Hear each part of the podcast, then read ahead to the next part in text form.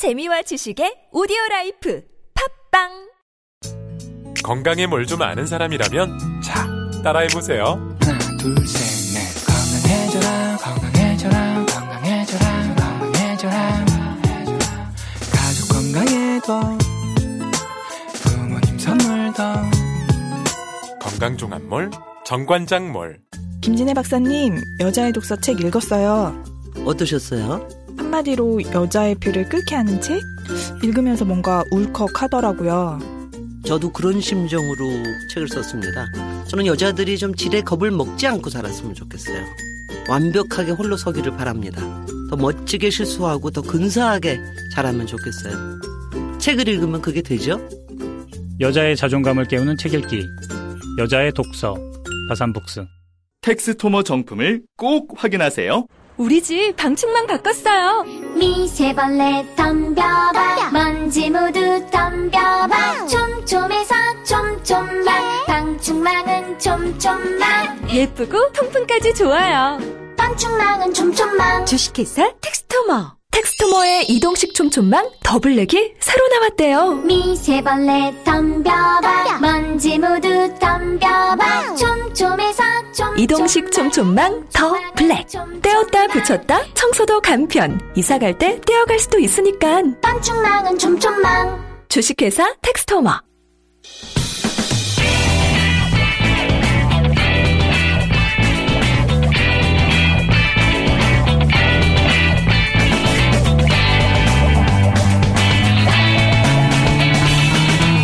김어준의 뉴스 공장. 자, 어, 2부에 이어서 안민석 의원 마무리를 못하셔서 스위스에서 어, 부정부패로 축제한 재산에 대해서 합법적으로 환수할 수 있는 법이 마련됐다는 걸 최근에 알게 되셨다고 소개하다가 지금 끊겼는데 어, 나머지 소개해 주십시오. 네, 이게 일종의 스위스판 어, 부정재산 몰수특별법이라고 볼 수가 있는데요. 그 아직 뭐 정확하게 제가 법률가한테 자문을 안 받았는데 일단 어, 영 어, 이, 에, 번역을 한 것을 토대로 말씀을 드리면요. 이 법의 목적은 어, 정치적 주요 인물과 그 주위의 사람들이 불법으로 획득한 외국 자산의 동결 몰수 반환을 가능하도록 할 수 있는 오. 법이고요. 딱 해당되나요? 네, 사실은 주요 정치 지도자 그 주요 네, 네, 인물. 네. 여기에 뭐 박정희, 박근혜, 최순실이 네. 다 대입되면 가능한 것이죠. 그 조건으로 어, 몇 가지가 있는데 그 중에 뭐 부정부패의 정도가 악명이 높을 경우. 악명이 높을 경우. 부정부패 정부가 악명이 높지 않은데 돈이 많을 경우 이건 어떻게 하나? 그다음에 에, 재산 몰수의 조건과 절차 이것도 보면은 어, 근자에 있는 정치인이거나 그와 가까운 사람들이거나 그들이 수혜받은 자산 음. 그리고 출처가 불법인 자산. 음. 그 이제 어떻게 그 최순실을 겨냥한 법이 미리 만들어진 듯한 그런 느낌. 전 세계적으로 이제 정치인들이 부정부패를 하게 되면 혼자 하는 게 아니라 다 어, 주변 인물과 같이 하니까 뭐 그렇죠. 아마도 그간에. 스위스가 비밀 계좌에 대한 좀 국가적인 오명을 벗기 위한 그런 노력으로 네. 보는데 특히 이 법이 재밌는 것이 공소시효 기간에 제한이 없다는 거예요. 오. 그러니까 딱 특별법이죠. 네. 따라서 이제 제가 이제 이 정도 뭐 다섯 번이나 유럽을 왔다 갔다 하고 그러고 스위스 법까지 이렇게 상세하게 뉴스 공장에서 소개 드렸으면은 이제 좀 우리나라 검찰이 이제 새로운 정부의 검찰답게 이 문제에 좀 발벗고 나서기를 촉구를 합니다. 법안이 먼저 만들어져야죠. 지금 법안 법안 만들기 전에도 지금 예. 당장에도 이 스위스 법에 근거해서 우리나라 검찰이 예, 요구를 할 수 있다고 보여집니다. 최순실 은닉 재산으로 추정되는 것에 대한 수사를 빨리 해달라 이 말씀이신 거죠. 예, 스위스도 그런 법안이 이미 있다. 네, 네. 예. 악명이 높을 것에는 그 최순실 관련 재산은 해당이 될 것 같은 게 사실은 박근혜 전 대통령의 국정농단 사태는 전 세계에 보도됐거든요. 최순실 씨가 함께. 예. 그래서 악명이 높다고 하는 조건에도 들어가겠네요. 네, 그렇죠. 뭐 우리가 이게 부끄러운 거지만 또 한편으로 어, 촛불 평화 집회로 또 세계인들에게 또 감동을 주었으니까 이 부분을 좀 우리가 어, 투명하게 처리를 할 필요가 있다고 보고요. 아까 그, 그 독일 미넨에서 있었던 그 일과 관련해서요. 네네. 유모 씨가 네. 물리력을 행사해서 네. 어, 그 부친, 그러니까 지금 최순실 조력자라고 아니, 조력자 아니냐고 의구심을 표현했던 그 유모 씨의 자제분이 이제 억울해서 아마도 본인 입장에서는. 네, 그래서 한것 그. 유모 씨는 92년에 어 최순실과 같이 독일에서 그, 그 만든 회사 유벨리나 회사의 공동 대표로 이름이 나오는 분이니까는요. 네. 저는 이분이 최순실을 어, 어떻게 만나서 어떠한 관계가 맺어졌고 이후에 최순실 씨와 어, 어떤 일들을 했는지 참으로 어, 궁금해요. 예, 그리고 그분을 이분은 이제 아직 뭐 바- 명확하게 밝혀진 게 않냐 이건 모함이다라고 이제 억울해 하시는 것 같은데. 어, 만약에, 네. 어, 그러니까 최순실하고 관계를 오해 없이 설명을 해 주셔야 되는 것이죠. 그분은 92년 이후에 최순실을 단 한 번도 만난 적이 없다고 하지만, 그러나 교표사에서는 그분이 지난 10년 동안에 호텔이라든지 식당 체인점, 아마 굉장히 많은 사업체를 운영을 했는데 교포사에서는 과연 저 돈이 어디서 나왔을까? 그런 이제 의심을 지금 하고 있는데 거기에 대한 그 해명을 분명히 좀 해줘야 되는 것이고 특히 어 제보였는데 이 제보가 본인 스스로가 시인을 했어요. 룩셈부르크, 룩셈부르크도 음 조세 햇빛초 네, 그. 네, tax haven 조세 회피처로 최근에 굉장히 부상하는 나라인데 이 룩셈부르크에 이제 계좌를 가지고 있어요. 네.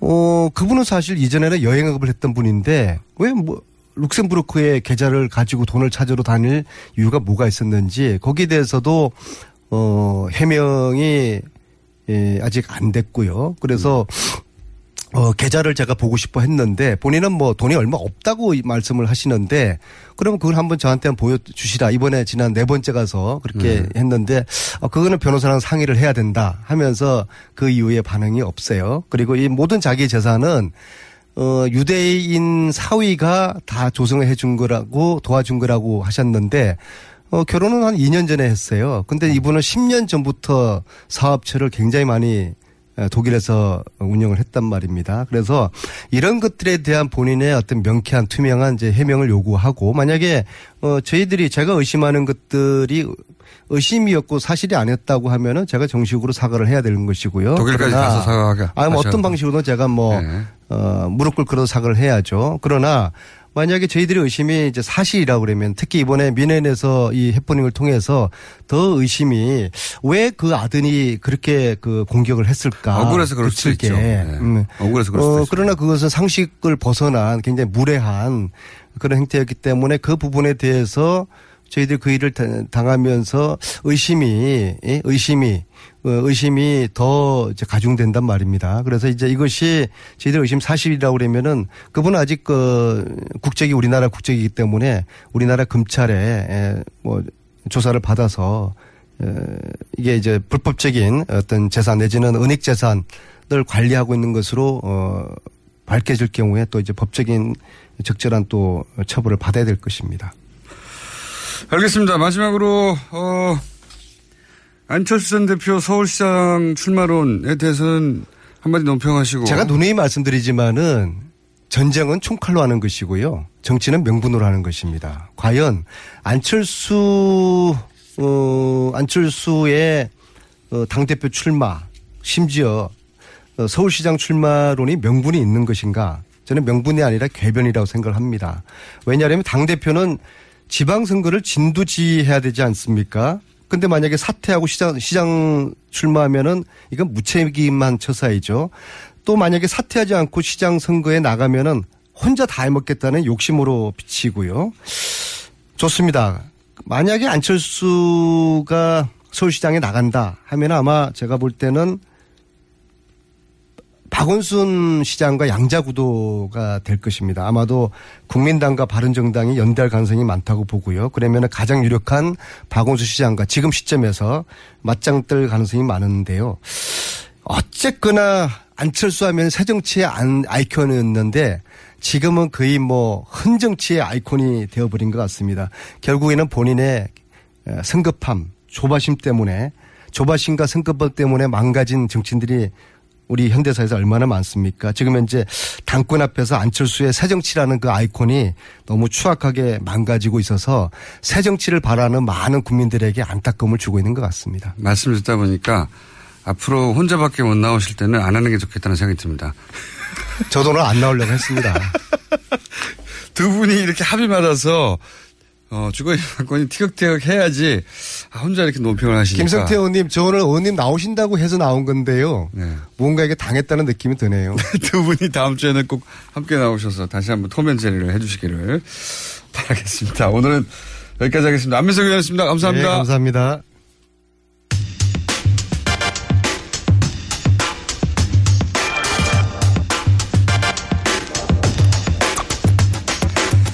문재인 대통령이 세월호 참사 유가족들을 청와대로 초청했습니다. 어제 이 자리에 참석한 유가족 한 분 전화로 연결해 보겠습니다. 단원고 2학년 5반 이창현 군의 어머니 최순아 씨 전화 연결됐습니다. 안녕하세요. 네, 안녕하세요. 네. 어, 청와대 가는 길, 그 효자동에서 농성을 직접 하신 적도 있죠? 네, 그렇죠. 예. 예, 얼마나 하셨습니까, 그때? 아, 그때 8월 22일 날, 2014년 8월 22일 날 시작해서 76일 동안 네. 대통령 만나주라고 저희가 날마다 어, 노숙하면서 어, 청와대 들어가서 1인 시위도 하고 대통령 만나달라는 그 청, 뭐 신청서 이런 것도 쓰고 네, 그랬었습니다. 그때 처음에는 76일간이나 그 바닥에 앉아서 농성하실 줄은 모르셨을 것 같고, 어, 유가족들이 그렇게 간절하게 얘기하면 대통령을 만날 수 있을 줄 아셨을 것 같은데, 그렇지 않습니까? 처음엔 그랬죠. 처음에 시작은 그때 그 유민 아빠가 네. 그 특별법 때문에 단식이 40일이 되는 40일이 돼가는 시점이라 이러다가 네. 어떻게 잘못될 수도 있겠다는 그런 위기감이 와서 엄마들 몇 명이 어 청와대 효자 동사무소에 둥지를 틀고 우리 대통령 국민 아빠 살려보자. 예. 처음엔 그렇게 시작을 했어요. 좀 만나달라고 제발 좀 음. 만나달라고 사람 좀 살려달라고.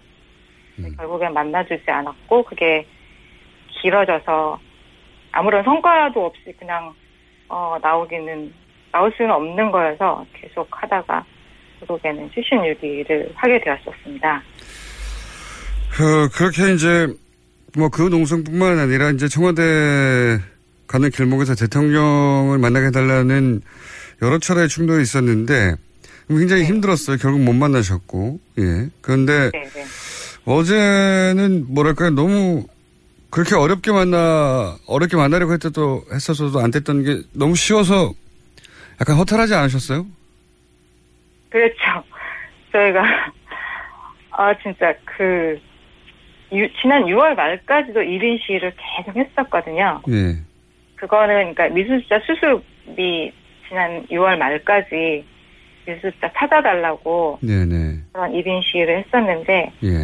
그렇게 들어가고 싶었던 만나고 싶었던 가고 싶었던 곳인데 저희가 버스를 청와대에서 마련해 주셔서 안산에서부터 쭉 어, 왔는데 네. 한 번에 뭐 저지도 안 당하고 검문이나 저지 이런 거 단 한 번도 없이 그냥 청와대 정문을 통해서 쑥 한 번에 들어가는 거 보고 네. 진짜 허무했죠. 허무하기까지 하더라고요.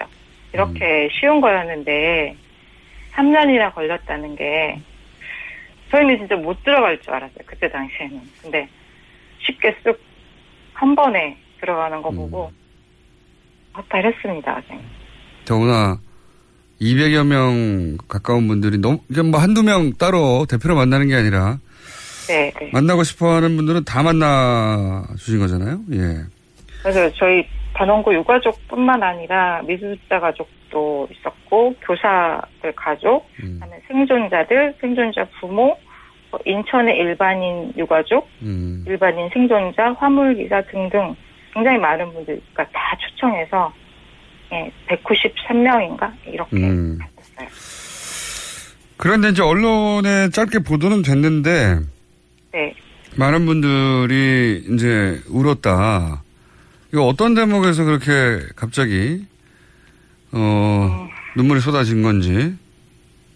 저는 개인적으로 대통령이 등장하는 순간, 보는 순간 눈물이 핑 돌더라고요. 어, 그, 그동안 당했던 게 있잖아요. 그런 것들이 막 그 서름이 복받쳐 올라오는 그런 게 있었어요. 그래서 보는 순간 그냥 눈물이 핑 돌더라고요. 이런 것 같아요. 그러니까 그 아이가 엄마를 잃어버렸는데 이렇게 동동거리다가 그러니까 엄마를 찾았을 때 그냥 달려가서 안고 우는 그러니까 그때의 느낌 그런 느낌이었던 것 같아요. 그래서 어, 엄마들이 많이 울었죠. 무슨 말을 해서가 아니라 네. 아 말을 말씀도 하셨죠. 그러니까 대한민국 대표로 사과도 하셨는데 어제 가서 그러니까 제일 음, 큰 성과가 있다면 저는 개인적으로 그거였던 것 같아요. 대표 대한민국을 대표로 해서 사과하신다는 거 그게 그게 순서잖아요. 저는 그게 제일 성과 있었다고 생각해요. 그때도 참 많이 어, 엄마들 부모님들이 많이 울었죠. 물론 뭐 문재인 정부 시절에 일어났던 일은 아닌데 어쨌든 어, 정부를 대변해서 예, 국가를 대표해서 그런 얘기를 한다는 자체 한 번도 들어본 적이 없으니까요. 그러니까요. 예. 그 한이 됐었는데 그게 우리가 왜 이런 취급을 당하는지 정말 몰랐었어요. 예, 그 근데 박근혜 정부 하에서는 우리 세월호 유가족이 대한민국 국민이 아니라 어떤 적을 대하는 것 같아요. 우리가 적이 되어 적으로 생각했던 것 같아요. 그래 그런 대접을 받다가 어, 문재인 대통령께서 그 부분에 대해서 몰라준 것에 대해서 사과한다는 그 말씀을 하신 거 정말 좀 감사했고 한이 조금 풀린 것 같아요. 다는 아니지만 조금 풀린 것 같아요. 물론 뭐 아직도 갈 길이 멀긴 한데 미습자도 아직 네. 남아 있고 또 뭐 진상조사 이기도 간다고 하고 그렇지만 어쨌든 그, 그, 그 자리에 참석했던 분들은 이것저것 다 떠나서 사과 한마디에 마음이 많이 풀렸다. 예. 네, 저- 네. 그렇죠. 말 한마디가 어, 굉장히 중요하죠. 이 이런 건 어떻습니까? 저 적으로 상대했다고 말씀하셔서 제가 드리는 질문인데 이제 네. 박근혜 정부를 3년간 그 일 있고 나서 3년간 겪어보셨고 이제 문재인 정부를 한 100일간 겪어보셨지 않습니까? 네. 어, 유가족 입장에서 비교를 하자면 뭐 뭐가 어떻게 다른가요? 그러니까 문재인 대- 대통령이 하시는 게 정상이잖아요. 근데 지난 정권 하에서는 그런 그런 대접을 단 한 번도 못 받아서 너무 너무 비교가 되는 거죠. 하나에서 열까지 전부 다. 어 정말 그 당연한 거잖아요. 저희가 요구한 것들이 저희는 정말 당연하다고 생각하기 때문에 지금껏 싸우는 건데 왜 사고가 났는지 왜 구조하지 않았는지 구조하지 않은 건 저희가 그날 가서 직접 보고 또 3년 동안 이 박근혜 정부가 이 세월호를 덮으려는 그냥 덮으려는 시도들을 굉장히 많이 보고 겪었거든요. 근데 그런 것들에 대해서 알고 싶은 거는 너무나 당연한 거잖아요. 당연한 요구를 이렇게 공권력을 동원해서 국가의 힘을 동원해서 어, 무시하고 짓밟고 그런 것 그런 것만 당했는데 이제 갑자기 음, 촛불 의해서 정부가 바뀌고 이제 이제 정상화된 거죠. 정상화된 건데 이게 당연한 당연했던 건데 너무나 비교되게 그렇게 다른 음, 올바른 태도를 보이셔서 저는 너무 감격스럽고 이제 제대로 시작할 수 있다는 정말 어, 진실을 밝혀낼 수 있다는 그런 기대감이 큽니다. 예. 뭐 예를 하나 들어봐 주십시오. 예, 어제 있었던 일이라도 저희는 이제 어, 지켜보는 입장이니까 그 심정이 정확하게 되지는 못하니까 어, 뭐가 어떻게 다를까 이렇게 이렇게 느끼겠구나 구체적인 이런 상황에서 뭐 그런 예가 없나요? 작은 아, 거라도? 저희가 네, 대통령을 만나기 위해서 많은 어, 저 임원들이 있거든요. 준비해서 요구 사항들을 쭉 얘기했는데 어 그에 대해서 이제 거기에 국무조정실장님도 참석하시고 많은 그 청와대 관계자분들이 참석하셨는데 어제, 예. 어, 국무조정실장님이 실제로 제가 요구한 것들에 대해서 하나하나 다 답변을 하시고 법이나 행정 절차가 마련되는 대로 우리가 요구한 것들에 대해서 긍정적으로 어, 하도록 하겠다는 그런 답변을 주셨고 뭐 해수부 장관도 답변하셨고 그다음에 그 전해철 의원님도 구체적으로 답변을 해주셔서 그게 실제로 저희가 느낄 수 있을 만큼 어, 어, 많이 달라지고 우리가 요구한 대로 되는구나를 느낄 수 있을 때까지는 시간이 걸리겠지만 그래도 좀 기대감은 들었어요. 그, 그 관계자들이 직접 나와서 직접 해명을 했군요, 거기서. 답변을 하고. 네, 네. 네. 대- 대통령만 참석했던 게 아니고. 네, 나중에 맨 나중에는 대통령께서 이제 종합적으로 예. 네, 저희 신정 헤아를 하면서 이제 어떻게 하시겠다는 말씀도 하셨고요.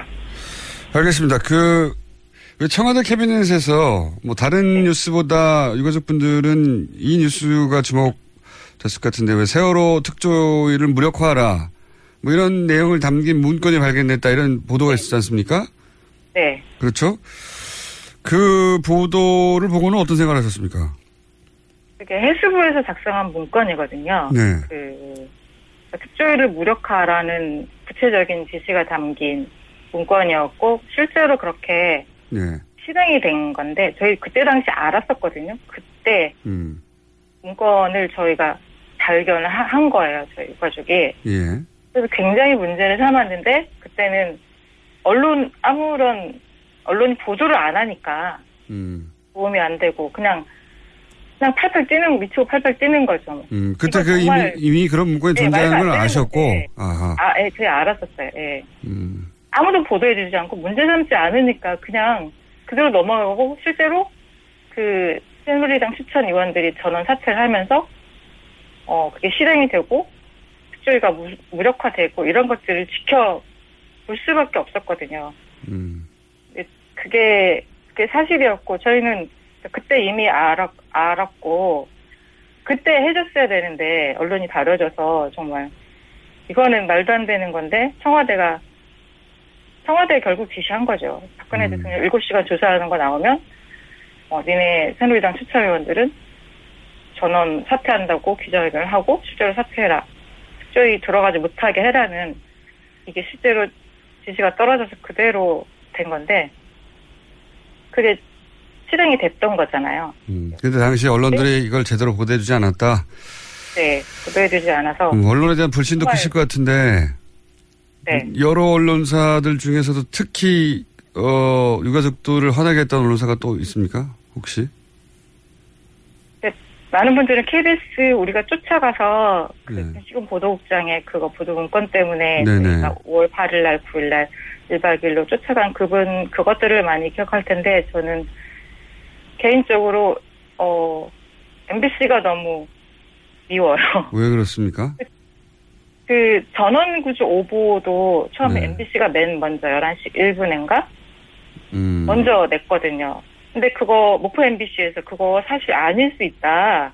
음, 사실 아닐 수 있다고 분명히 그 본사에 얘기했는데 정정하지도 않고 그대로 계속 음. 내보냈고 목포 MBC는 아닐 수도 있다고 했는데 네, MBC 본사에서 계속 내보냈고 예. 네, 수정하지 않았고 계속 내보냈고 다른 방송 다 따라서 계속 내보내고 그리고 또 정말 너무 화가 나는 거 그 그날 저녁일 거예요 아마 4월 16일 저녁에 뉴스에 MBC 뉴스에 그 아이들 보험금이 얼마다 아하. 이들이 천사에서 얼마를 드러났고 뭐 운전 운전자 보험 아니 운전자 보험 아니고 여행자 보험을 들었고 그래서 얼마를 탈 수 있다는 그런 보도를 MBC에서 첫날 한 걸로 알고 있어요. 그게 첫날부터. 음. 정말 너무너무 화가 나요. 그래서 국정조사 때 이제 2014년 그 7월 달에 국정조사 열리면서 MBC도 분명히 조사 대상에 들어가 있었는데 그냥 안 나오고 버티더라고요. 안 나오고 버티는 버티는데 그러니까 국회의원들이 국정조사 의원들이 동행명령권 이런 것도 발동을 하고 그러는데 결국엔 안 나오고 마는 안나 안 나오고 그냥 버텨버리니까 그대로 끝나는 단 한 번도 MBC는 조사를 하지 않았거든요. 음. 그래서 어 특조위가 만약에 이기 특, 특조위가 가동이 되면 이렇게 MBC 조사해서 그런 전원 구조 오보가 낸 음. 어떻게 그 오보가 날 수 있었는지 목포 MBC의 그런 사실이 아닐 수 있다는 보도를 왜 무시했는지 그런 것들 조사하고 또 아, 이게 걸릴지는 뭐 걸릴 아무튼 법에 걸릴 수 있는 건지 모르겠지만 제가 속상한 거는 그 부분이거든요. 음. 처음에 그렇게 음. 살아 있을 거라고 생각하는 그때에 아이들 보험금을 얘기하고 돈으로 이렇게 부지를 흐리는 그런 태도 너무 나쁘다고 생각해요. 알겠습니다. 뭐 언론사 전반에 대해서 불신이 크시겠지만 그 중에서도 MBC에 대해서 어 이러저러한 이유로 그 특조위가 조사까지 해야 된다고 지금 생각하시는 거고. 네, 분명히 조사해야 된다고 생각합니다. 알겠습니다. 특조위 2기도 뭐 대통령이 직접 많은 권한으로 어 조사할 수 있도록 해주, 해주겠다고 했으니까 이제 1기와는 완전히 달라지겠죠. 한 가지만 더 여쭤보겠습니다. 어, 그동안 어떻게 생계를 꾸리셨어요? 이 많은 분들이 사실 생계를 제대로 꾸릴 수 없을 정도로 아, 이런 활동을 해오셨잖아요. 네, 궁금하실 것 같아요. 네. 네. 어, 저희가 특별법이 2014년도에 두 개가 통과됐는데 진성 진상규명 특별법하고 이렇게 지원 피해자 지원 특별법 두 개가 통과됐어요. 근데 네. 지원 특별법은 이렇게, 이렇게 국가 보상이 네. 포함돼 보상을 어떻게 해주느냐는 그런 부분인데 네네. 거기에 어, 독소 조항이 하나 들어가 있어요. 국가의 보상을 받은 사람은 국가에 어떠한 요구도 하면 안 된다. 진상규명 요구는 오. 어떤 그런 독소 그러니까 돈 받고 진상규명 요구는 하지 말라 이런. 하, 예, 하지 말라는 그 조항이 어허. 들어 있어요. 그래서 그 조항 때문에 그러니까 물론 그 보상 신청을 해서 받은 분들도 있지만 한 110가정 정도는 네. 그 독소 조항에 걸리기 때문에 보상 안 받고 우리는 민사로 가겠다고 민사 소송을 진행 중에 있고요. 음, 근데 거기에 국민 성금을 많이 모아주셨거든요. 음, 그래서 국민 성금은 물어보니까 그런 그러니까 정부가 주는 것에 해당이 안 된다. 그래서 그 독소 조항에 포함이 안 된다는 확인을 받고 네, 국민 성금은 받아서 그걸로 어, 투쟁 자금으로 쓰고 있습니다. 음. 감사한 일이죠. 근데 그 독소 조항에 대해서 저희가 그 헌법 소원을 냈어요. 그거 네. 유언 헌법에 위배되는 거 아니냐 네네. 소원을 냈는데 어 그게 유언 유언이라는 그런 판결이 올해 초인가 아, 다행이군요. 예. 그 조항이 유언이라는 거. 음, 보상은 보상이고 잘못된 건 밝혀내야 되는데 네. 보상 국가로부터 보상을 받으면 잘못됐더라도 뭔가 아무런 요구를 할 수 없다고 아예 조항을 받고 있다는 건 정말 악질적이었네요. 예. 그렇게 해왔다고 그러더라고요. 음, 정부가. 그렇군요. 알겠습니다. 지금 그것도 위원회에 났다고 하니까 그것도 다행인 일이고 그러면 그동안은 그러니까 국민 그러니까 국가가 아니라 국민 성금으로 모아준 돈으로 예. 네. 국가가 할 일을 국민들이 해왔던 것이고 그 덕분에 여기까지 올 수 있었다 이런 말씀이시네요. 네. 네네. 알겠습니다. 오늘 말씀 여기까지 듣고요. 예, 미수습자 문제도 해결되고 또 어, 이기가 출범하고 하면 어, 아무래도 유가족들을 많이 모셔야 될 것 같습니다. 자, 오늘 여기까지 하겠습니다. 감사합니다. 네, 감사합니다. 네. 지금까지 단원고 2학년 5반 유창현, 이창현 군의 어머님 최순아 씨였습니다. 오빠, 우리 어디 가는 거야? 정수 가지. 와, 우리 말 타러 가는 거야? 그렇게 좋아?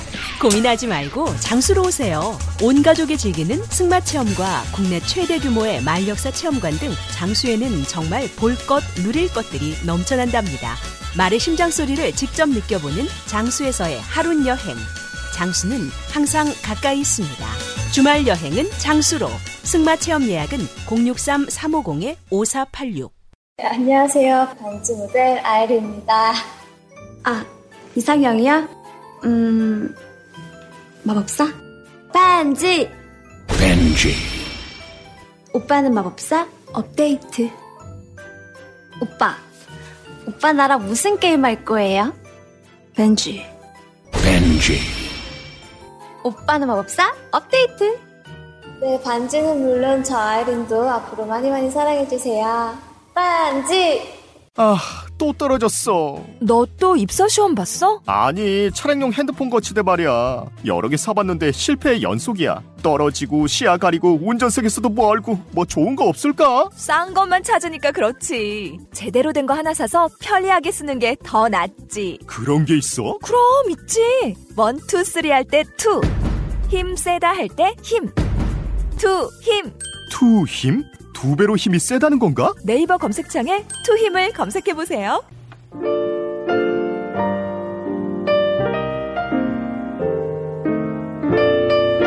불친절한 AS. 예. 세월호 이야기는 듣기만 해도 어, 눈시울이 붉어집니다. 이런 문자가 많이 오네요.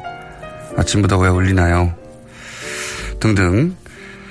어, 세월호는 사실 트라우마죠. 전 국민의. 이 문제가 꼭 이 정부 내에서 잘 마무리되길 빕니다. 저도. 자, 안민석 의원 혼자 오셔서 심심하다고 하는 거는 총수 혼자 생각이에요. 라고 문자를 보내신 분이 있는데 이분 혼자의 생각이 아닌가 싶습니다. 자, 맨날 유튜브로 듣다가 드디어 앱을 설치해서 첫 생방송을 듣고 있습니다. 여긴 창원이고 한갑이 가까운 사람인데 요즘 젊은 남자 공정장의 매력에 푹 빠졌습니다. 네. 걸려 들으셨군요. 포섭된 것으로 제가 그럼 간주하겠습니다. 공장장 김용민 씨를 돼지라고 놀지 마시오. 어제 직접 봤는데 눈사람 같더이다. 눈사람까지는 아닙니다, 제가. 요즘 약간 불긴 했는데, 예. 눈사람. 이렇게 시작했습니다.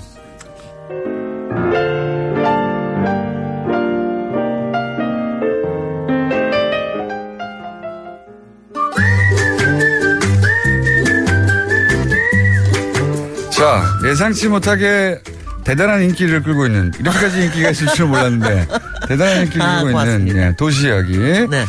김재일 박사님 나오셨습니다. 네. 간만에 MIT 출신의 얘기할까요? 아, 오늘은 제가 네. 모시고 나온 분이 엄청나게 대단한 분이라서 MIT 좀 내밀어야 되겠는데, 안 그래도? 그러니까 제가 어 서울대학교에서 공대에 여학생이 없던 시절 예, 혼자 최초로 공대 아, 피적고 다녔고요. 예, 공대생이었기 때문에 남자 화장실을 사용하셨고요. 어, 그리고 이제 유학이 힘든 시절 거기 가서 우리나라 최초의 MIT 고시 그거 최초 아니라니까 왜 이렇게 손, 왜 그래서 여기서 다 가짜 뉴스, 가짜 뉴스 공장이라니까는요. 공대 출신으로 처음이라면서요 MIT 아 니에요. 여성으로 그런 거, 아, 그런 거 아니에요. 여성은 몇 번째였습니까 그럼? 여성으로는 두 번째인가? 최초라 두. 합해서, 다 합해서는 뭐, 꽤, 많이, 많은 아니, 사람들이 그러니까 나왔고요. MIT 공대 에서 도시 건축을 전공한 최초의 여성 아닙니까? 한국 여성, 한국 여성으로? 아니에요. 그렇지 않아요. 몇 번째? 두 번째요? 두 번째인가 세 번째인가? 네, 그럼 두 번째로 하죠. 네.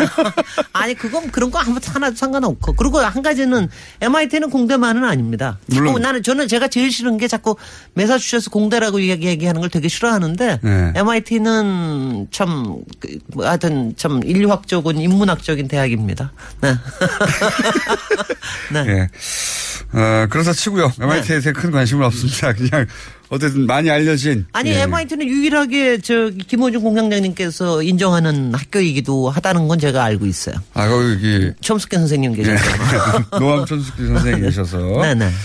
어, 그 양반 인터뷰하기 참 힘들더군요. 아 그럼 아유 네. 굉장히 힘들죠. 네. 굉장히 힘든데 시간 잡아서 인터뷰한 적이 있는데 인터뷰하고 느낀 게 있습니다. 네. 예. 어, 뭐랄까요. 말이 참 많다. 뭐 하나 물어보면 뭐 기- 어찌나 길게 대답하는지. 아 그러니까 박사지. 예. 네. 어, 자, 오늘 주제는 뭡니까? 오늘 제가 저기 문재인 정부 출범 100일 네. 뭐 지지율도 높고 다 좋은데 맞아 굉장히 의미 있게 오늘 저 정조 대왕의 수원 화성 을 제가 모시고 왔습니다. 정조 대왕. 네네. 여- 네. 정조 대왕이 만든 어, 신도시이고 그리고 아, 정조 대왕의 신도시예요? 신도시죠. 당시로서는 이제 완전 신도시죠. 그리고 음. 이제 우리나라 수도가 될 수도 있었던 도, 시고 아, 수원 화성도 모르시는군요. 그러니까. 음. 아니, 수원 화성은 압니까? 알긴 하지만 어, 네. 네, 아는데 지금 뭐 아주 객관적인 팩트만 얘기하면은 세계문화유산 유네스코에 등재돼 네. 있고 그리고 1796년에 완성이 된 도시이고 아, 수원에 아주 한 가운데 있습니다. 그 팔달산 바로 밑에 수원에 있고 아마 지금은 너무 잘 알고 계시는 게 행, 수원 행궁이 굉장히 유명하잖아요. 그래서 행궁에 이제 행궁 때문에 다들 알고 있고 요새는 뭐 워낙 문화 행사들이 많고 그래서 굉장히 잘 알고 계시고. 제가 아는 거라고는 아, 그렇죠. 그러니까 당시에 예, 아니, 그러니까 기술적으로 이제 뛰어났다 뭐 이런 그러니까 이야기. 우리 역사 속에서 굉장히 괜찮은 남자라고 얘기했던 사람들이 다 등장을 해요, 여기서. 아, 그래요? 정조. 정조는 저는 아주 우리 역사 속에서 강- 정말 희한한 인간이라고 제가 항상 왜 생각을 합니다. 그러니까, 아니, 그러니까 희한한 인간이라고 얘기를 하는 게요. 그러니까 가령 우리가 세종대왕 앞에서는 그냥 우리가 그냥 다 같이 그냥 엎어려 줄 수밖에 없잖아요. 그냥, 그냥 뭐, 뭐 딱 하나도 없지 않습니까? 그냥 엎어려 네. 줄 수밖에 없는데 정조대왕은 굉장히 일단은 갈등이 많은 사람이고 사도세자의 그리고 아들. 사도세자의 아들 이고 할아버지하고 저 여러 가지 갈등 그리고 그 많은 거를 한을 겪고 이제 겨우겨우 왕이 됐는데 어한 20여 년 정도 집권을 했는데 그동안 어 여전히 탕평책을 했단 말이죠. 근데 그렇게 탕평책하고 할아버지의 유지를 받들었으면서도 또이 속으로는 자기가 하고 싶은 걸 다 했어요. 그래서 우리가 이제 많이 알고 있는 게 개혁 군주로 알고 있었잖아요. 그래서 네. 그래서 우리가 이제 항상 얘기를 하는 게 일찍 돌아가셨단 말이죠. 네. 김호중 공장장보다도 더 어린 나이에 돌아가셨습니다. 그 시절에는 48이. 그 시절로서는 그렇지만 네, 평균 수명 가까운. 어, 그렇지만 이제 영조 대왕은 거의 50, 거의 60여 년 동안을 집권을 하셨으니까 만약 정조 대왕이 그렇게 일찍 죽지 않았더라면 음. 과연 조선의 역사는 어떻게 됐었을까? 음. 이 얘기를 우리가 많이 합니다. 그래서 갑작스러운 죽음에 대한 의혹을 제기하는 사람들도 있죠. 그 독살설도 예. 있고 뭐 여러 가지 있는데 뭐 그거는 나중에 정조대왕이 너무 희한한 사람인 게요. 당시에 그 정적이라고 얘기했던 노론의 그 수영이 있습니다. 심환지라고 네. 영, 영의정까지 한 사람 한, 한 사람인데 이 사람한테 편지를 수천 통을 보낸 사람이에요. 이게 이제 나, 이게 몇 년 전에 이게 나왔습니다. 그래서 절대로 그동안 독살설이 노론에서 독살을 했다라는 그런 얘기가 있었는데 그게 아니다. 그 심한지한테 계속해서 이, 저기, 그, 저기, 그, 저, 그 편지를 보면 너무 웃기는 게 우리가 요새 왜 SNS 쓰듯이 막 글도 쓰고 그래요. 막 하하호호 웃기도 하고 막 농담도 하고. 그렇겠죠. 농담 네. 되게 웃, 하여튼 정말 이, 이상한 사람이에요. 제가 정조대왕은 그러니까 제가 특히 정조대 제가 지난번 꿈에도 나왔는데 정조대 왜냐하면 제가 왜냐하면 제가 이런 거예요. 제가 도시계획을 공부를 하면서 예. 우리 저 저희한테 이 프라이드를 심어준 게 수원 화성 얘기입니다. 사실? 우리의 도시라고 하는 게 예. 그렇게 큰 역사가 있지는 않거든요 전통에서 그런데 아 18세기에 이런 신도시를 가지고 이런 어 통치와 이런 시대의 이념과 이런 사회에 대한 꿈을 가질, 가지고 그걸 또 계획을 세- 했을 뿐만 아니라 만들어내기까지 했다. 이것 때문에 생기는 프라이드가 있고 그리고 이 인간으로서 그 해, 해- 해 놨던 얘기 그 다음에 이제 어 굉장히 또 매력적인 인간이기도 하죠. 갈, 원래 갈등이 있는 사람이 매력적인데 이 사람 정말 매력적인 사람이에요. 정조 얘기는 그만하시고. 그만하고 정조 얘기 아니 그 정조 얘기할 때 제가 하나, 하나 만 더 얘기할게요. 정조 이야기가 수많이 드라마와 영화가 됐는데 소설도 나왔는데 여기 나온 배우들이 다 또 근사한 남자들이 많이 있어요. 근데 그 중에 하나만 예. 제가 그 영화 사도에서 예. 어딱 저기 정조가 저기 그 해경궁 홍씨 그 행궁에 가서 춤을 추는 장면이 나오거든요. 딱 그 장면에 함정 정조가 나오는데 소지섭이 거기에 분합니다. 근데 씨가. 예. 근데 거기에 부채를 들고 춤을 추는 장면이 있는데 아 제가 여태까지 본 거 중에서 야 바로 정조 저게 바로 정조다 한 번씩 한뭐 1, 2분 그건 나오는데 소지섭 씨 페이스북에 아니 소지섭 씨. 소지섭이 아니 소지섭의 문제가 아니라 이거는 그걸 그린 거에 그러니까 아, 감독이 잘했다? 그 감, 감동, 그 감독이 굉장히 잘한 거죠. 그리고 그게 네. 남자가 자기 어머니의 회가변에서 춤을 추면서 자기의 온 인생과 자기 철학을 얘기할 수 있는 그게 진짜, 진짜 남자입니다. 손희섭 씨의 선이 어. 고와서 그랬겠죠. 아, 그래서 그렇지 않아요. 제가 해봐요. 아니야, 아니야, 아니야. 그거 그래서 그런 게 아니라, 아, 저는 그게 굉장히, 보이지. 아니, 아니, 굉장히 정말 마음에 들더라고요. 그러니까, 어, 정조의 마음이 아마 그런 거 아니었을까 이런 생각을 하고요. 네. 어, 화성 얘기를 언제 합니까? 정조 얘기만 계속 하다가. 화성 얘기. 아, 그래도 화성은요, 네. 뭐, 얘기할 게 없어요. 그냥 가보시면 됩니다. 근데 이제 이게 굉장히 재밌는 게 뭐냐면. 왜 만, 신도시라고 하셨는데.